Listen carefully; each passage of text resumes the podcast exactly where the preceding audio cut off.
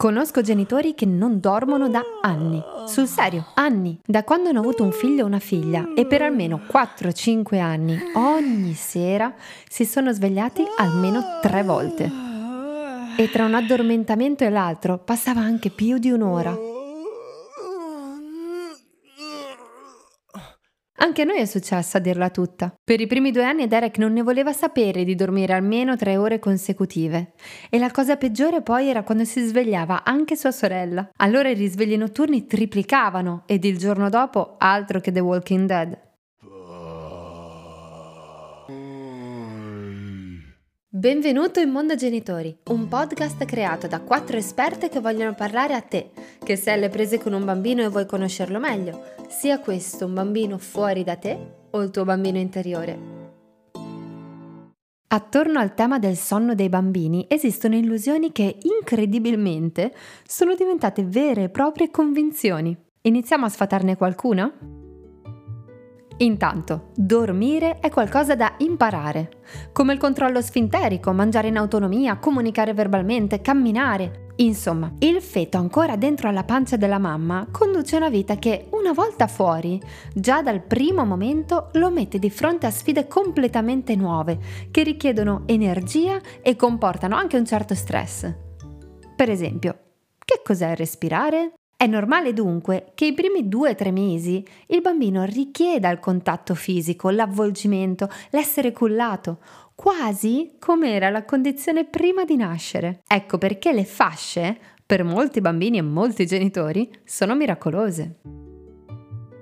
I ritmi di sonno dei bambini sono diversi da quelli degli adulti. Nello specifico, la fase REM del neonato è più leggera e sensibile agli stimoli esterni. Ecco perché, sebbene abbia bisogno di dormire anche 18 ore al giorno, i suoi riposini sono brevi e frequenti.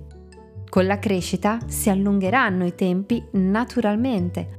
Ogni bambino con i suoi ritmi ma stancare o peggio sfinire il bambino prima di addormentarlo non aiuta assolutamente il sonno, anzi lo getta in uno stato di stanchezza estrema che provoca frustrazione e fastidio. Cerchiamo invece di cogliere i primi segnali di stanchezza che si possono manifestare come sbadigliare, stropicciarsi gli occhi, toccarsi le orecchie, fissare il vuoto, lamentarsi, innervosirsi.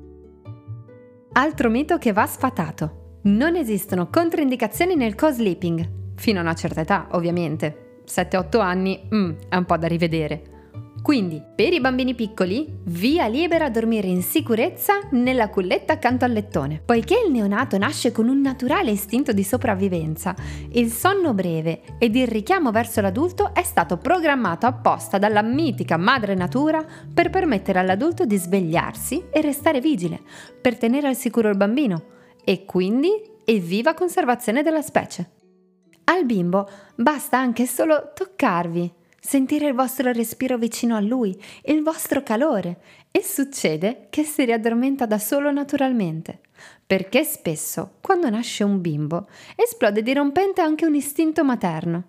Quindi, anche se dormite nel sonno più profondo, riuscite lo stesso a captare anche il minimo segnale di cambiamento nel bambino, anche se dorme nell'altra stanza. Il modo di respirare, il colpetto di tosse, il girarsi nel letto, i mugolii. Questo capisco benissimo che possa spezzare comunque il ritmo di sonno e causare poi una forte stanchezza.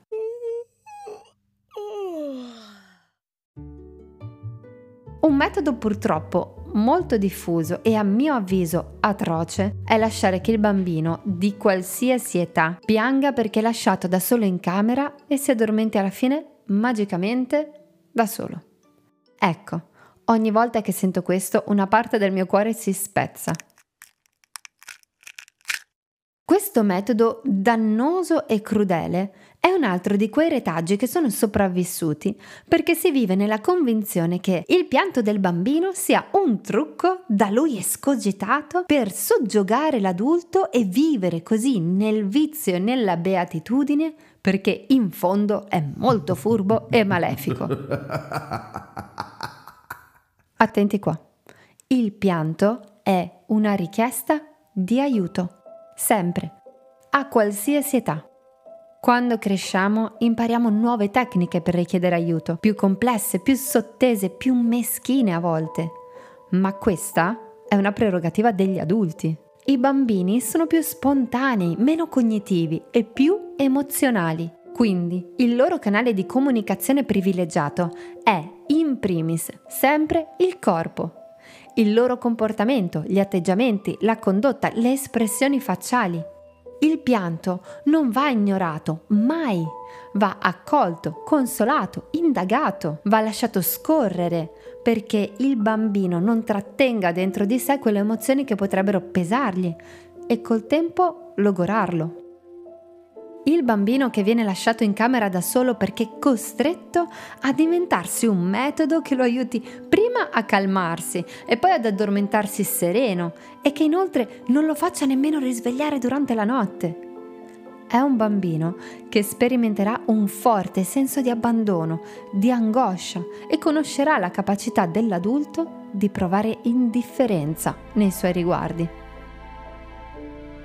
Quando un bambino impara in questo modo ad addormentarsi, ricordiamoci sempre che non ha imparato a dormire da solo, ma ha già imparato a fare a meno di noi come punto di riferimento per i suoi bisogni.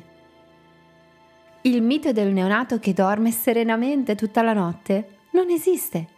I bambini fino ai 5 anni almeno hanno ritmi diversi di sonno-veglia e quindi teniamo a mente che i bambini non vengono viziati se assecondati nelle loro richieste di aiuto. I bambini presentano risvegli fisiologici maggiori rispetto all'adulto. Troviamo delle strategie costanti per insegnare al bambino come ci si addormenta. Il co-sleeping funziona e non ha controindicazioni.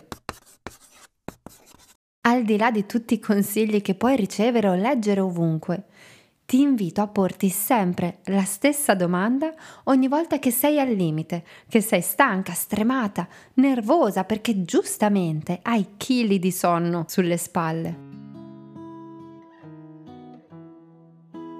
Ti lascio solo con questa cosa. Prova a chiederti cosa farebbe l'amore al posto tuo? Perché questo sai per il tuo bambino. Amore puro.